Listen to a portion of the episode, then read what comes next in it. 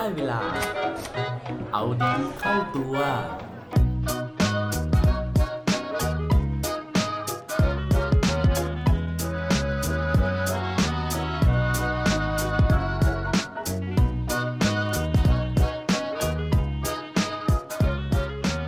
คุณพร้อมสำหรับอัน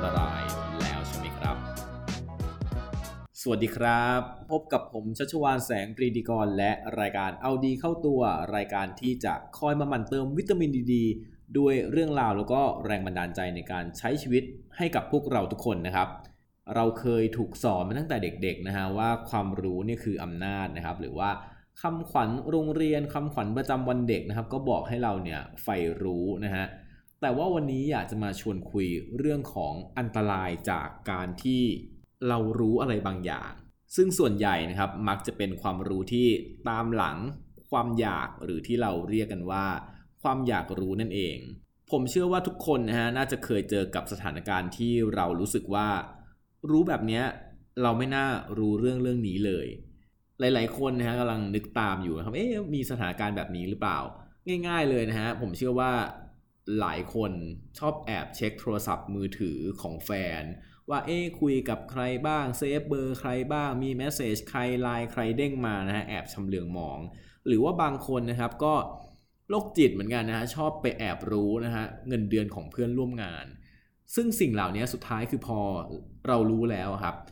ผมเชื่อว่าร้อยทั้งร้อยเคส ไม่มีใครที่จะมีความสุขจากสิ่งที่เรารู้เลยไอพฤติกรรมนะครับของการที่ไปอยากรู้เรื่องที่ไม่ควรรู้เนี่ยจริง ๆ ทางจิตวิทยาเนี่ยเขามีชื่อเรียกเก๋ๆด้วยนะฮะเขาเรียกว่าเป็น Pandora Effect นะครับ ซึ่งมีที่มาจากเรื่องราวของกรีกโบราณเนี่ยที่เขาเล่าถึง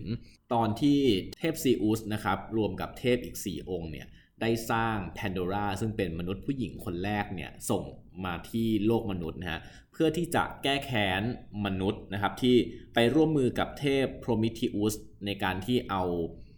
เหมือนเครื่องเส้นไหว้ครับที่จากเดิมเนี่ยให้วัวทั้งตัวเนี่ยก็กลายเป็นว่ามนุษย์เนี่ยโดนเทพโพรมิทิอุสเนี่ยหลอกนะครับแล้วก็กลายเป็นว่าเอาซี่โครงของวัวนะฮะโดยที่ไม่มีเนื้อเนี่ยสั่งเวยให้กับพวกเทพต่างๆทำให้เทพซีอุสเนี่ยโกรธมากนะครับแล้วก็เลยใช้แพนโดล่าเนี่ยเป็นตัวล่อนะฮะในการที่จะแก้แค้นมนุษย์ เพราะว่าตอนที่ส่งแพนโดล่าลงมาเนี่ยเทพซีอุสเนี่ยได้ใส่เรื่องของความอยากรู้อยากเห็นเข้าไปในตัวของนางด้วย แล้วตอนที่ส่งลงมาเนี่ยก็มอบกล่องใบหนึ่งนะครับมาให้โดยที่กำชับกับนางแพนโดราว่าห้ามเปิดกล่องนี้โดยเด็ดขาด เพราะว่ากล่องนี้จะนำมาซึ่งอันตรายต่างๆ เสร็จปุ๊บนะครับเทพซีอุสเนี่ยก็เอานางแพนโดราเนี่ยมามอบให้กับมนุษย์นะฮะให้มาเป็นภรรยาของกษัตริย์ของเมืองเมืองหนึ่งนะครับ ทีนี้นะครับมาลองเดากันดูไหมฮะว่าเรื่องราวเป็นยังไงนะครับ น่าจะไม่ยากเลยนะฮะ สุดท้ายเนี่ยจันทโครบนะครับ ก็เปิดพระอบอ้าวไม่ใช่นะฮะ เรื่องราวคล้ายกันมากคือ สุดท้ายนางแพนโดราเนี่ยก็อดทนไม่ไหวนะครับ แล้วก็เปิดกล่องนะครับ หลังจากที่มาอยู่บนโลกมนุษย์ได้สักระยะหนึ่งนะฮะ ซึ่งหลังจากที่เปิดกล่องแล้วเนี่ยก็กลายเป็นว่าภัยพิบัติต่างๆเนี่ยเกิดขึ้นมานะเพราะว่าในกล่องเนี่ยมันบรรจุไว้ด้วยเรื่องของพวกภัยพิบัติแล้วก็พวกโรคภัยไข้เจ็บต่างๆ ส่งผลให้โลกเราทุกวันนี้นะครับเต็มไปด้วยพวกโรคระบาดต่างๆ แล้วก็ภัยธรรมชาติจนถึงทุกวันนี้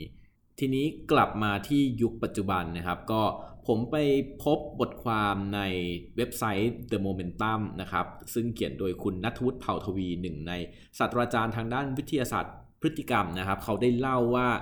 มีคนเขาตั้งข้อสมมติฐานว่า เฮ้ย ไอ้ Pandora Effect นี่มันเป็นเรื่องจริงเหรอนะครับ ก็มีนักวิทยาศาสตร์นะฮะจริงๆเป็น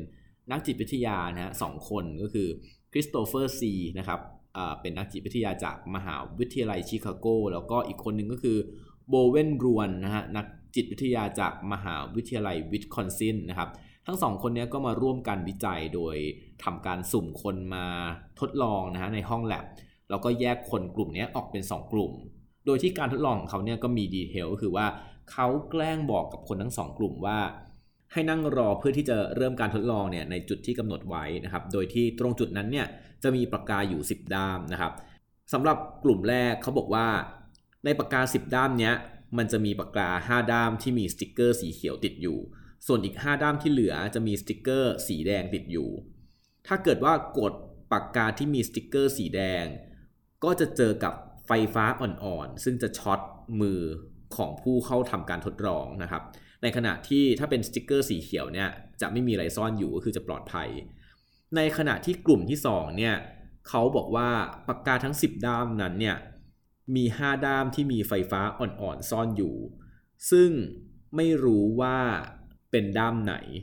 พูดง่ายๆก็คือว่าคนในกลุ่มแรกเนี่ยรู้แน่นอนว่าปากกาด้ามไหนที่มีไฟช็อต ในขณะที่กลุ่มที่2เนี่ยไม่รู้ว่าด้ามไหนมีไฟช็อต ลองทายกันดูไหมครับว่ากลุ่มไหนจะกดปากกามากกว่ากัน ตามสมมติฐานของทั้งสองคนนะครับ เขาบอกไว้ว่ากลุ่มแรกเนี่ยซึ่งเป็นกลุ่มที่รู้ว่าปากกาด้ามไหนมีไฟฟ้าช็อตแน่นอนเนี่ยน่าจะมีอัตราส่วนในการของคนที่หยิบมากดเล่นมากกว่านะครับแต่ผลที่ออกมานะฮะกลายเป็นว่าหักปากกาเซียน เพราะว่ากลุ่มที่ 2 ที่ไม่รู้นะครับว่าด้ามไหนเนี่ยมีไฟฟ้าช็อตอยู่เนี่ย กดมากกว่ากลุ่มแรกนะครับถึงเกือบเท่าตัวนะฮะทำให้การทดลองของคริสโตเฟอร์นะครับแล้วก็โบเวนเนี่ย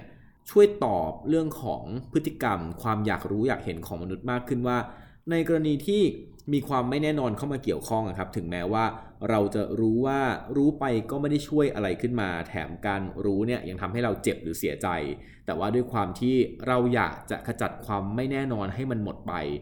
นั่นจึงทำให้เกิดเป็นความอยากรู้อยากเห็นขึ้นมาในใจของเราอย่างช่วยไม่ได้นะครับ นั่นเลยเป็นสาเหตุนะที่ทำให้คนส่วนใหญ่เนี่ยเลือกที่จะรับรู้ข่าวที่เป็นข่าวร้ายๆ แม้ว่าจะรู้ว่ารู้ไปก็จะทำให้เสียใจนะฮะมากกว่าการที่จะเลือกเพิกเฉยนะฮะหรือว่าไม่รับรู้อะไรเลย ซึ่งก็สอดคล้องกับผลการทดลองฮะของชัชวานแสงปรีติกรหรือว่าผมเองนะครับ ที่จั่วหัวไว้ตั้งแต่ตอน ชื่อ EP แล้วนะครับว่า EP นี้ฟังแล้วจะมีแต่เรื่องร้ายๆนะฮะหรือว่า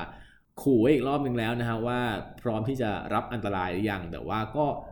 ยังมีคนที่ฟังมาจนถึงวินาทีนี้นะฮะแสดงว่าจริงๆแล้วกลุ่มนี้เนี่ยผมสรุปเองนะครับว่า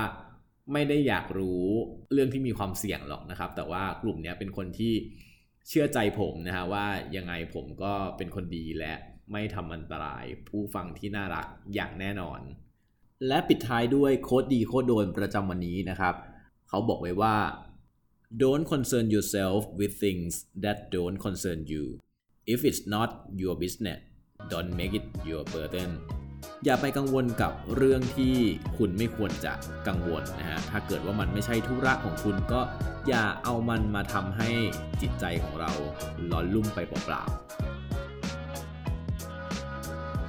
อย่าลืมกลับมาเอาดีเข้าตัวได้ทุกวันจันทร์ พุธ และวันศุกร์